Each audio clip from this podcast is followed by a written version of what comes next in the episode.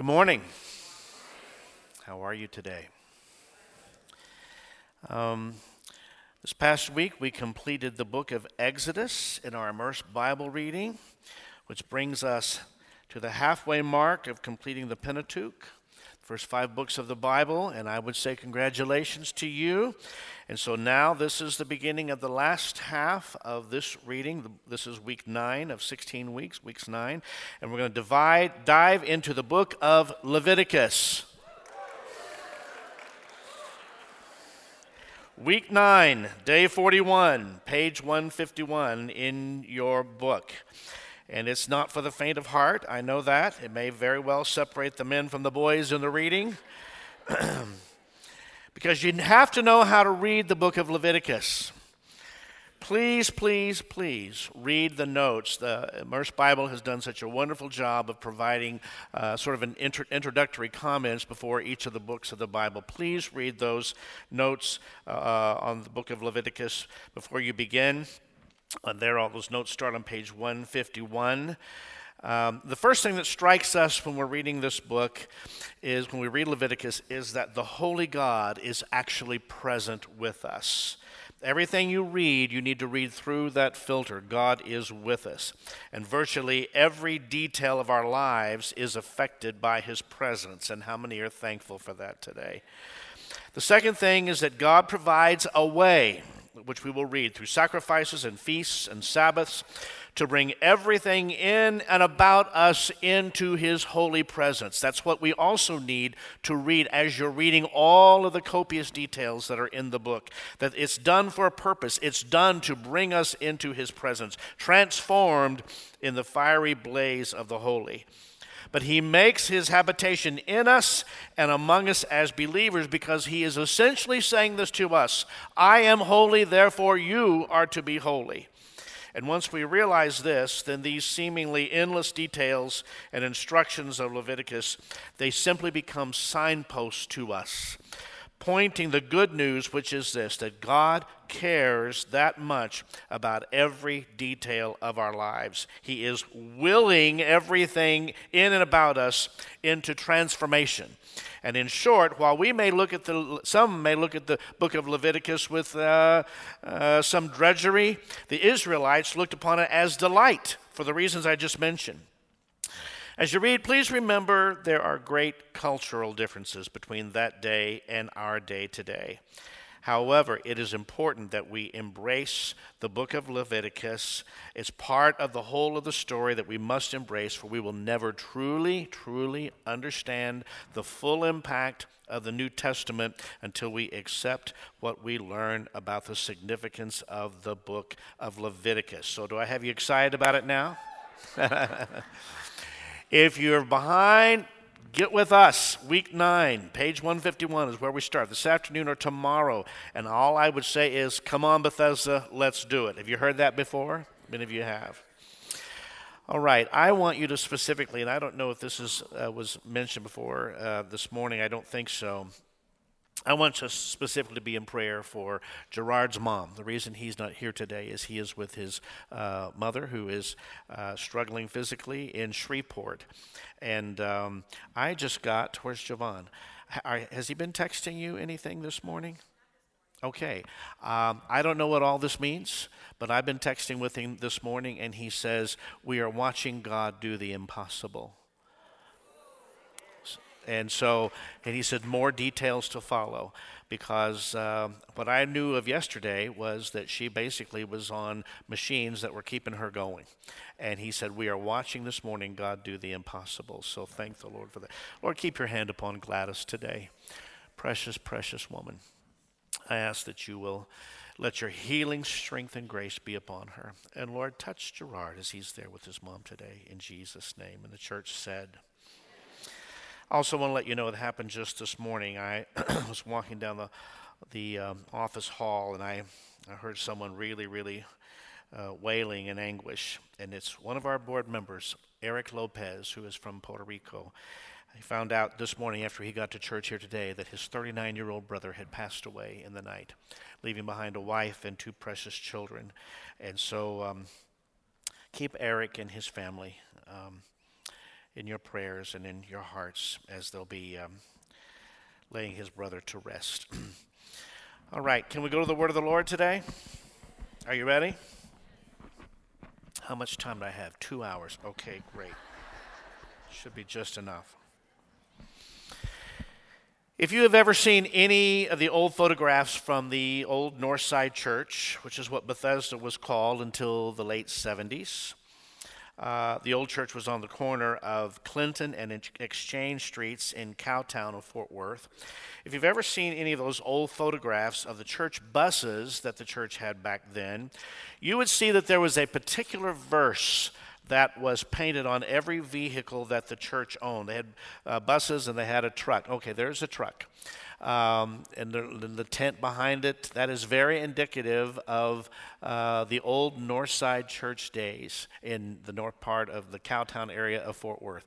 Now, you can't see it very clearly there. Let's go on to the next picture. You see, there's a verse, that one, contending for the faith. This was the, the um, from the book of Jude. It's actually Jude, verse 3 and they had it inscribed it on every bus and every vehicle, vehicle that the church had contending for the faith once delivered to the saints okay well what does that mean well the word contend means to strive for to fight for to defend to protect um, to, um, to do everything you can to protect. And it, there's, there's, a sense of contend, has a, a sense of, of reaching in it, a sense of, of real earnest yearning for. It was a strong conviction of those people of that day and time upon whose shoulders you and I stand today. That as a people of God, our faith is something to be defended, our faith is something to be protected. And so, what did they know that you and I need to be reminded of today, and that is this why does our faith need to be protected? Why is it that, uh, that, that we need to be uh, intentional in protecting and defending our faith? Because our ancestors knew that there are enemies to our faith, enemies of our faith. There are plenty of forces that are endeavoring to destroy our faith today. It was true then, and it's true today. But our faith is worth fighting for, it is worth defending and protecting.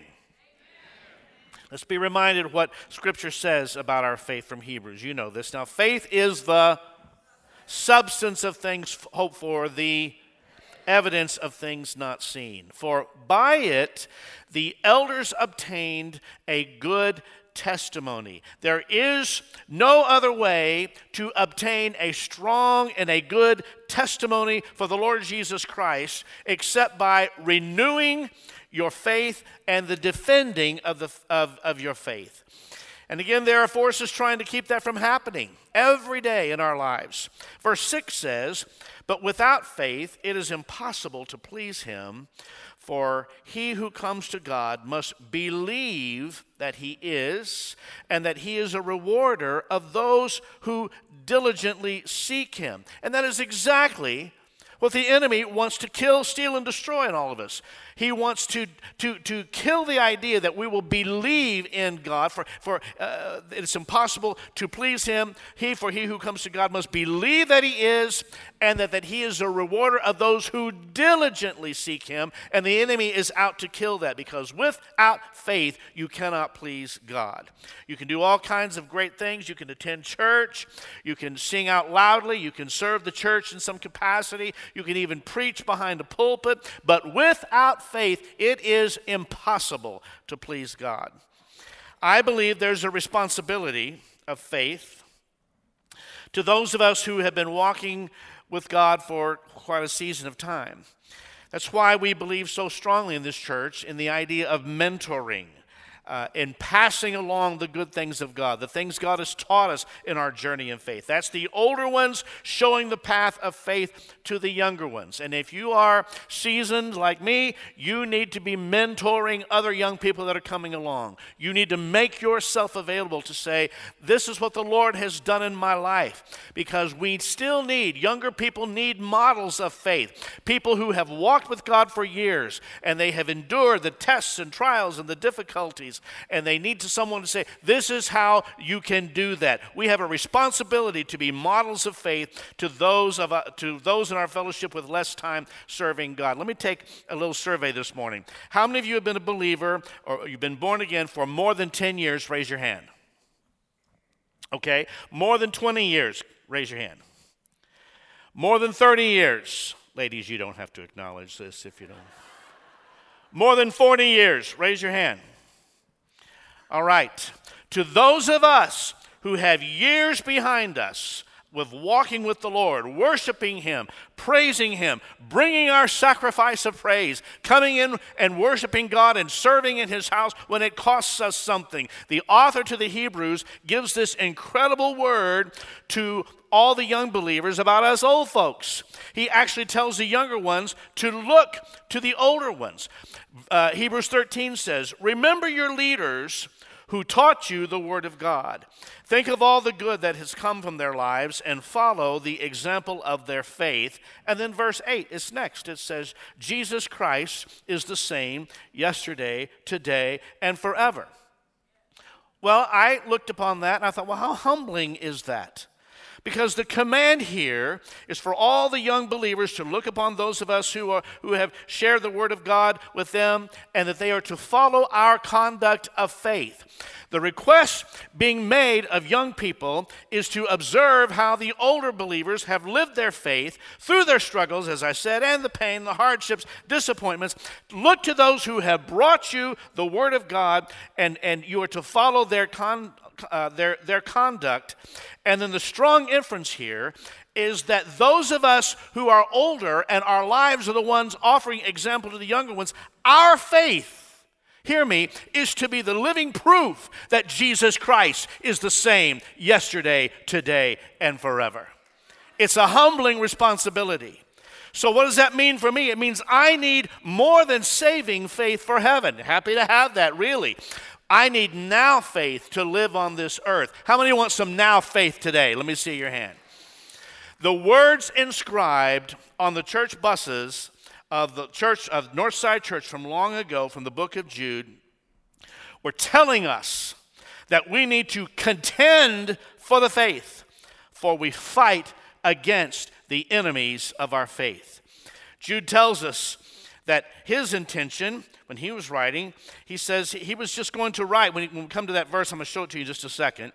His intention was to just write a nice letter uh, about the salvation that we all share. Just a, a nice letter to encourage the believers. That's what he was going to write. Just, we're all good. Things are wonderful. Salvation's wonderful. We're all under grace. Kumbaya. Uh, it only takes a spark to, you know, all of that. That was his intention. Let's look what he said in Jude, verse 3. Dear friends, I had been eagerly planning to write you about the salvation we all share. So that's what I was going to do. But now I find that when you dig in the Greek of this, you see there's a sense of urgency to it. Now I find that I must write about something else, urging you to defend the faith that God has entrusted once for all time to his people. Why? Why did he change his mind? Why did he decide I was going to write you this nice, feel good letter, but now I've got to write you something different? Why? Because verse 4 I say this because some ungodly people have wormed their way into your churches, saying that God's marvelous grace allows us to live immoral lives. The condemnation of such people was recorded long ago, for they have denied our only Master and Lord, Jesus Christ. My plan was to bring us all together, sing a few songs, uh, reprise a few songs here and there, just talk about our common faith. Um, and that's what was my. But I was shaken by the Holy Spirit. When you dig through the Greek of that right there, I was shaken by the Holy Spirit, and I became urgently aware that I need to tell the body of Christ contend for the faith, fight for the faith, defend your faith. Protect your faith. And I thank God that still today in 2019, there are men and women of God who stand in this pulpit and completely understand that there are enemies of our faith and that we need to contend for the faith and we need to stand for the faith. Why? Because the enemies are on the outside? In this case, Jude is not talking about the enemies on the outside. When I come to this, I can't help but think of the hundreds of times I heard Pastor Des pray this prayer. He, he would say, he would ask God to give us grace to deal with the pressures without and the conflicts within. Because they're always there, aren't they? Pressures without, but conflicts within. Sometimes that's the conflicts within our own heart, within our own being. Sometimes it's the conflicts within the church. So in this case, Jude is speaking about the enemies that he said that have wormed their way in. They have come to the inside. Speaking of those who've come in and they have tra- and, uh, their way into the church and transformed the grace of God into lewdness. Now, maybe you'd like me to say that a prettier way, but that's exactly what the word says. Those who've come in and said, no, they take, take the grace of God and then simply say it's okay to live immoral lives. It sounds a little too uncomfortably close to what I hear across our country today. Literally, Jude was saying that they, they wear the grace of God as a label but they do not walk in the grace of God. They do not walk in His light because there's no change in them. There is no transformation in them. They sing all kinds of songs about grace and sin right while they're doing so. There's a strong sense in Jude that we are to be awakened to contend for the faith. Take your Bibles or your device or whatever and turn with me to 1 Kings 18. I'm sure the verses will be up on the screen. Here we find Elijah. And we see that this man is contending for his faith. And I want to take just a few minutes and talk about him. We're looking at a man who had to battle against the enemies of his faith. He knew what it was to have someone attacking his faith. And as we look at his battle, we find great similarities to our own for sure. And I want to um, very simply, yet very clearly, talk about these battles and see if there's not something that you and I can relate to. Because I would tell you that the first stage in the battle to contend for our faith is dealing with the invisible. Say that with me. 1 Kings chapter 18, verse 41. Then Elijah said to Ahab, King Ahab, Go up, eat and drink, for there is the sound of the abundance of rain. Other versions say, I hear the sound of the abundance of rain. Now, what's important about that is that it had been a long, long season of drought. And they were in desperate, desperate need of rain. So Ahab went up to eat and drink. But Elijah went up to the top of Carmel. And there he bowed down on the ground and he put his face between his knees. And then he said to his servant, Servant, go up now and Look toward the sea. So he, the servant, went up and looked and said, There is nothing. And seven times Elijah said, Go again, go again, go again. Seven times, go again. Elijah is facing the first stage in his battle to contend for the faith, and the first stage is this it seems invisible. It seems invisible. Now, one thing I'd like to point out here just from reading this particular verse 42. Many people, once they receive a word, what they do is they go back to eating and drinking once the promise of God has been announced to them. They eat and drink. Now, uh, you've seen it all in Scripture. Eating and drinking is often used as a biblical expression to symbolize spiritual carelessness. Uh, if you want, if you're taking notes, Go read it later. Look at the words of Jesus in Luke chapter 12. It basically is, and they eat and drink. Uh, spiritual blindness or, or, or, neglect is what it implies, with, with a focus on self fulfillment. Eat and drink and be merry, for tomorrow we die. Elijah comes out and says, though, I, I hear something. I, I know I'm hearing, we've had this drought for over three years, but I, I hear the sound of the abundance of rain. And while the king goes to eat and drink, and to relax and be negligent, if it were, Elijah does what? In Scripture, we see he goes before his God. And the question we should all ask ourselves is this When I receive the promise of God, when God speaks a word to me, when He says something to me, do I go to battle for it? Do I protect it? Do I fight for it? Do I contend for it with my face before God? Or do I sit on a promise, eat and drink and be merry because the promise has been spoken? True faith understands that the promise of God does indeed come. But we are to contend for the faith. I'm to pray through it. I am to continue with it. I am to hold on to that which God has promised. I think it's notable that Elijah said, I hear the sound of the abundance of rain. I hear the sound of the abundance of rain. Listen to me. For in the battle against the enemy of our faith, we often hear that which we do not yet see. Let's going to let that simmer a bit. In the battle for our faith, we often will hear what we do not yet. Who knows what I'm talking about this morning? We hear what we cannot yet see. I hear a promise from God. I, I, I hear it. I, I, I can sense something for my son or for, for, my, for my daughter. I hear the sound of the abundance of rain in my life or, or for my marriage. I know it's been a long drought. We've been without rain for so long. It is not unusual for us to go through dry seasons in the battle of our faith. There will be drought, times of drought. Don't let anybody tell you any differently.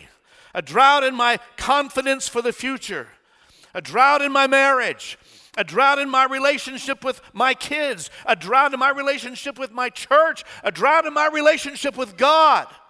But in the battle of our faith, we often hear so deeply that which we do not yet see because you're fighting the enemy of the invisible. The invisible is out to attack you. So, what do you do when a promise comes, yet you're in a season of drought? Ahab decided he would eat and drink, and he allowed the promise to drift. Elijah took a much different path. He went with his face before God. Yes, the promise has come, but I'm here in your presence, God. I'm not just going to stand back and do nothing. I'm not going to sit back. It's not time to go eat and drink and be merry. It's time for me to press into God. It's time for me to get into your presence and find out exactly what you would have me have me do, what you would have me say. I am sure that I'm speaking to someone today who would say, "The promise has been spoken over my life, but I don't see anything yet." Sometimes our personal droughts are known only to God and to us. Sometimes people around us don't see the drought we're going through. We've, we have, uh, we've hidden it, we've guarded it, we've protected it. Sometimes my outward appearance, the songs I sing, and certain realms of my life, my apparent successes are doing better than my soul. So Elijah went up to the top of Carmel, and he affirmed that he had heard the sound of the abundance of rain. So we've read it. He says to his servant, Go towards the sea. Go look. Go look and see. It's surely it's coming. God has spoken. Go look and see. See if it's coming. I know this is true. Let me illustrate this for you. Where's Adrian? Adrian, come stand right here. You're going to be the servant this morning, okay? Elijah said to his young servant, Go, run toward the sea and look and come back and, and tell me if you hear me. Go, go run toward the sea and come back and tell me. Run, run. For I hear the sound of the abundance of rain. I know God has promised. It's been a long time. What did you see? What? Go again.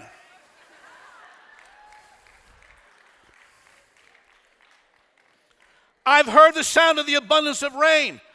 What did you hear? What did you see? Go again. Church, the promises of God are true, and the promise is walking toward its fulfillment.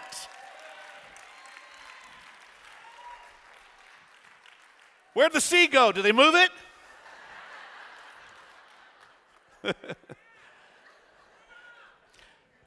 Church, if it is if the promise is long in coming, wait for it.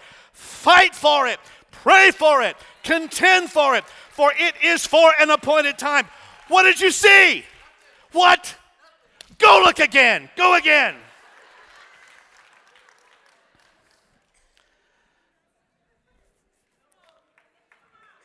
The Bible says that he sent the servant seven times. So, do you feel compassion for Adrian this morning? Give him a good hand. He did a great job. Thank you, Adrian.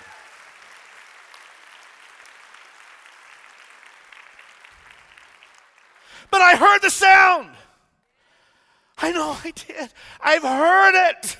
I've heard it deep within my soul. I've heard the sound and I know it's God. And he said, Go again, go again, seven times around the walls of Jericho. Does that sound familiar to you? Seven times, let the king be dipped in the Jordan River to be healed of his leprosy. It may be long in coming, but the promise is walking toward its fulfillment. And I've come to this service this morning praying and believing that God is saying to someone in this place today, You have heard the sound of the abundance of rain, but you are in the battle of faith and you are facing the invisible. If that's where you find yourself, here's my word for you go again, pray again, stand again, love again, forgive again.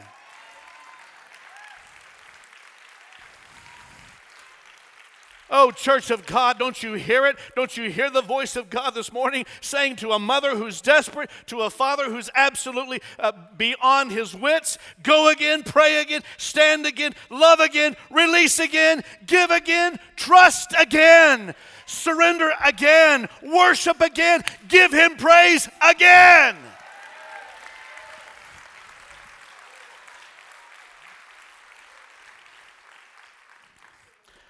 I love the story of Elgin Staples. In the night and early morning of August 8 and 9, 1942, the life of 19 year old Navy signalman, third class Elgin Staples of Akron, Ohio, was saved by someone over 8,000 miles away. Serving aboard the cruise USS Astoria in support of the landings on Guadalcanal. Staples and his crewmates suddenly found themselves illuminated by spotlight and under attack by a force of Japanese cruisers north of Savo Island. At approximately 0200 hours on the morning of August 9, the Astoria's number one 8 inch turret was hit and exploded, sweeping Signalman Staples into the air and overboard. Signalman Staples, dazed and wounded in his legs by shrapnel, kept afloat thanks to an inflatable rubber life belt he had donned shortly before the explosion. More than 200 men were lost aboard the Astoria. At approximately 0600 hours, Staples, along with other survivors, were rescued by the destroyer USS Bagley and returned to assist the Astoria, which was heavily damaged but attempting to beach itself in the shallow waters off Guadalcanal. Those efforts failed as Astoria took on a dangerous list before finally sinking at approximately 1200 hours, putting Staples back into the water, still wearing that same life belt. Rescued a second time by the transport USS President Jackson, Signalman Staples was first evacuated to New Caledonia before giving uh, leave to return home. It was while on board the President Jackson that Staples first closely examined the life belt that had saved him, and he was surprised that it had been manufactured in his hometown of Akron, Ohio, by the Firestone Tire and Rubber Company. Staples also noticed an unusual set of numbers stamped on that same belt that he had been wearing. Well, back home, the news that came to his mother was that he had been lost at sea. Finally, though, when he returned home to Akron, Ohio, Signalman Staples thought to bring along the life belt to show his mother, uh, Vera Staples. After a quietly emotional welcome, he sat with his mother in their kitchen, telling her about his recent ordeal and hearing what had happened at home since he had gone away. That was when his mother informed him that to do her part, she had gotten a job, uh, a wartime job at the Firestone plant there in Akron. Surprised, He jumped up and went and grabbed his life belt from his duffel bag and he put it on the table in front of her. He says, Mom, take a look at that. He said, It was made right here in Akron at your plant. She leaned forward and, taking the rubber belt in her hands, she read the label. She had just heard the story and knew that in the darkness of that terrible night, it was this one piece of rubber that had saved her son's life. When she looked at him, her mouth and her eyes were wide open with surprise. She said, Son, my job at Firestone is to be an inspector. These are my, this is my inspector number. Out of thousands and thousands of life vests, she had inspected the one that would save the life of her son. That's why it may look impossible to you today. Everything that you've received has been negative or seems impossible. Here's what I would have to say Go again! Pray again! Worship again! I just need to say to someone this morning that even when you don't see it, He's working. Even when you don't feel it, He's working. He never stops. He never stops. I said He never stops. He never stops working. It may be invisible to you, but that is part of contending for your faith, part of fighting for your faith. And there will always be people around. There will all, they're always there who will say, Oh, I see nothing. I see nothing. Just a piece of rubber. It's nothing. There will always be cynics, and there will always be people who tell you that you are believing in vain. You're being foolish. You're being silly. I see nothing, or it's too late, or it's, it's too much, it's too deep. All hope is gone. It's too big. This is impossible. And certainly we know that the devil himself will shout loudly in your ear to you that there's nothing there. It's invisible. There's nothing there. What are you believing in? It's nothing. It's invisible. It's the first stage of the battle of your faith. And I would say, go again, go again, go again, go again, pray again, stand again. The first stage of the battle of our faith is it's invisible. There's nothing there. Listen to me very carefully, church. Anything that is of eternal value will, at one point, look like nothing. Anything that is truly of God will at one point look like nothing. The first enemy of your battle is it's invisible. The second enemy of your battle is it's insignificant or insufficient. 1 Kings 18:44. Then it came to pass the seventh time that he said, There's the servant came back. Well, there's a cloud. It's as small as a man's hand rising out of the sea. So he said, Go up, say to Ahab, prepare your chariot, go down before the rain stops you. Now it happened in the meantime that the sky became black with clouds and wind, and there was a heavy rain. So Ahab rode away and went to Jezreel. Then the hand of the Lord, catch this, the hand of the Lord came upon Elijah and he girded up his loins, and he ran ahead of Ahab to the entrance of Jezreel. It's not nothing, but it's clearly not enough. It's not nothing, but it's clearly insignificant. First battle, it's nothing, it's invisible. Second battle, okay, it's not nothing, it's just overwhelmingly, underwhelmingly insignificant. It's so small. A cloud the size of a man's hand in the midst of a vast sky? It's almost imperceivable. One of the deadliest traps in the battle of contending for our faith is what we have is not enough. It is a deadly trap. What I have to work with, what I have to do, what I feel like I'm called to do, it's not enough. There's not enough change in my relationship with my husband, with my wife. There's not enough effort being put forth here. There's not enough proof. There's not enough progress in this relationship. There's, there's not, there's, God, there's, there's not enough in my home. There's not enough positive things happening with my kids. It's not enough in my career. Not enough in my calling before God. God, you've called me and you've, you promised. There's just not enough. I don't have enough. There's not enough recognition. There's never enough money not enough doors opening. It's that dangerous season in your spiritual journey where the progress does not match the promise. It's dangerous. And not enough can be a deadly poison. Please hear me, church. The enemy cannot stop God's rain from coming, but he can sure stop you from running toward the rain in faith. The enemy cannot stop God's rain from coming, but he can sure stop you from contending for the faith. He can still stop you from running toward the rain in faith.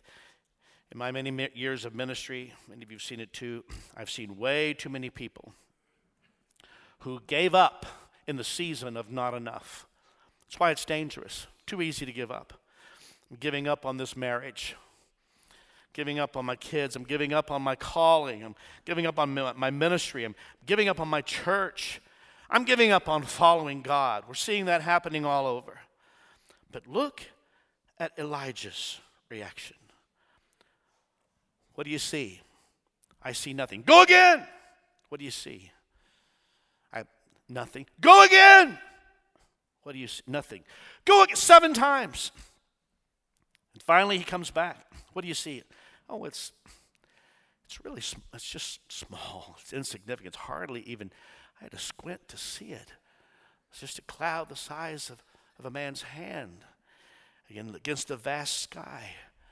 And I want you to see what Elijah said when he heard that. Let's go! Gird up! Whatever that means. Let's run toward it. Let's run toward the rain. Church, true faith celebrates the small beginnings which are riddled with imperfections. True faith will celebrate that. True faith celebrates the raindrops long before the abundance of rain comes. Are you hearing me this morning? Some of you need to celebrate the drops of rain that are falling on you. The abundance is not there. True faith celebrates the smallest bud that will grow into great fruit. True faith does not despise the day of small beginnings. True faith does not fall in the traps of not enough. True faith does not fall in the trap of this is insignificant. This is this is nothing. Oh, what are you talking about? It's it's it's nothing. It's it's just loaves and fishes that a kid brought today. That's all it is. It's, it's nothing. These are just stones in the slingshot of a teenager. It's nothing, but it killed a giant. True faith says, My God, what I have, I bring to you, and I celebrate what you have begun believing with every fiber of my being that you who have begun a good work will be faithful to complete it.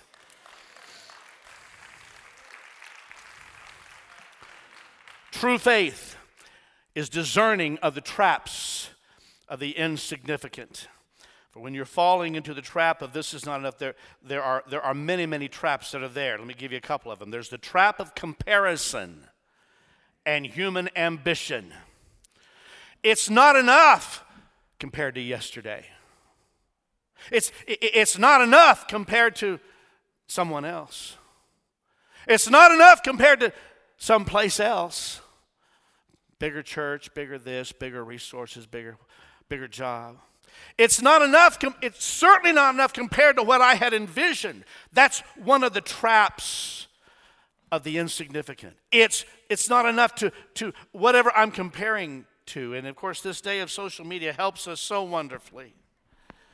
Where people are spending hours per day comparing themselves with others and looking at Facebook and Instagram of, of everyone and everyone else, whatever, and all their all the filters that they put on, whatever filters do to beautify themselves and give themselves a tan and, and make them look better, and all that they do to before they put something on social media, and so that you can sit back and say, well, look what restaurant they're eating at tonight, and and look at what cruise they're on, and look at what, what country they're visiting, and look at their kids and how perfect. You know how long it took them to stage that picture with their kids?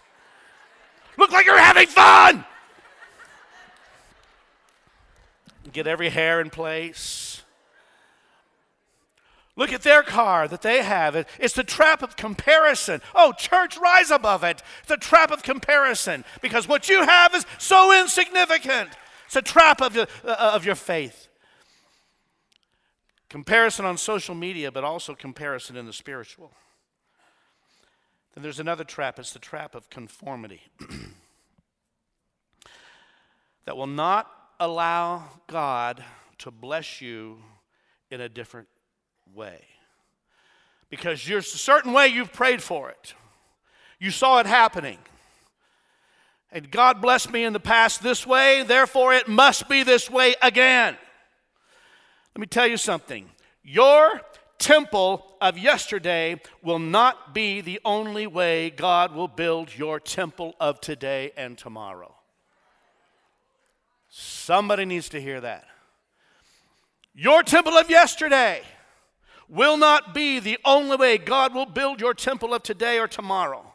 I'm going to close with this. Pastor Brent, if you want to come and help me. I want everyone to sit real still and let me unpack this to you. I'm going to do it quickly.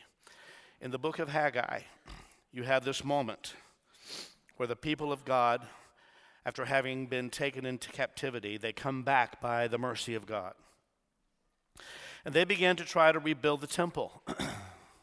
but they get discouraged because what they have to work with is not enough. It's just not enough. They had in their mind the glory of the former temple, the temple of Sol- Solomon, one of the wonders of the world. And for 17 years, while they're in their captivity, they've left the work of building the new temple. It's incomplete. It's been interrupted and it's, uh, it's, on, it's on hold until Haggai chapter 1, where the prophet Haggai told the people that the Lord was with them. Some of you need to hear this morning in the midst of what you seems invisible to you or seems grossly insufficient to you, I want you to hear from the Lord this morning. The Lord is with you. In the midst of what looks like absolutely not anywhere near what you need, the Lord is with you. Then the Bible says in Haggai that the Lord, I love this phrase, sparked the enthusiasm of the leaders. I love the idea of the leaders of the house. They're getting their enthusiasm sparked. Sparked the enthusiasm of Zerubbabel and the governor and the high priest and the people. And they all come together to build the second temple. You still with me? But all they see in their mind is what the first temple looked like which was glorious and splendid and, and unbelievable, gorgeous, and every possible wonderful thing. But they have very limited resources and they've got stones and rubble that they're looking at. So what happens in chapter 2 they start saying, well it's it's, it's not it's not enough. And God goes to the very root of it in chapter 2 when he says, "How many of you saw this temple in its former glory?" Actually, only a very few of them had. But they were still comparing it to the past and what they had heard about the past and what it had been. And God says to them, And so, how do you look upon it now? Is this temple not in your eyes as nothing? Now be strong, which is another way of saying, Go again and it will be according to my covenant. And my spirit is with you, and the glory of this temple will be greater than the former. Doesn't look like it. It just all depends on how you're going to define glory. Stay with me. Let me say it to you plainly this morning. You may be comparing something to the past, a former glory looked a certain way, acted a certain way, functioned a certain way. We do not, as believers in 2019, have the privilege of putting God in a box. Don't say this is the way it has to be done. Don't assume this was the temple as it was and nothing can compare to it. Church, His mercies are new every morning, and great is his faithfulness. You don't get to limit him, and neither do I. And when he said, The glory of this temple will be greater than the former, Well, that's just not that's just not possible as we're standing on stones and rubble. I mean, even what we're standing on, if we shined it up, it wouldn't it wouldn't wouldn't be. It's just not possible. Historians will say that the second temple in its appearance never approached the wealth and the human beauty of the former temple. So, what is God saying? Let me tell you God, all through the Old Testament, is announcing Jesus Christ, which is why you need to start on page 151 in your immersed Bible this week. All through the Old Testament, he's announcing Jesus Christ. And he's saying, There's a new temple coming. Yes, sacrifices have gone on day and night. But Jesus will come and offer his life, which will be once for all, one sacrifice for all people, one sacrifice for all time. And the temple will not be a building made by hands with stone. It will be billions upon billions upon billions of temples of the Holy Spirit. The glory will come and dwell in human beings for ages to come, all the way to Bethesda Community Church in 2019. Therefore, the second temple is much greater because the second temple is you. It's the church of the living God, it's the church of Jesus Christ. And what started as not enough has and is becoming the glory of God, far, far, far, far beyond anything anyone could ever imagine. Becky and I just spent time with 1,500 missionaries two weeks ago. And when I look what they're doing all across the world and what's happening in places, it's not enough. It's not enough. But they are carrying the glory of God in them because the Holy Spirit dwells within them. They are the temple going forward, doing the work of the Lord Jesus Christ. What started is not enough is far beyond anything we could ever imagine. And as Elijah ran toward the rain, the Bible says, we just read it, that the hand of the Lord came upon him in supernatural strength. So, Bethesda, let us never forget the cloud, like the hand of a man, so small, not enough, prepares the conquest of the hand of God with supernatural strength upon your life for the glory of the name of Jesus. Let us not be shaken by the invisible let us not be moved by the insignificant, never falling into the trap of comparison or the trap of conformity, but let us always and ever be people who will contend for the faith. And the church said, Amen.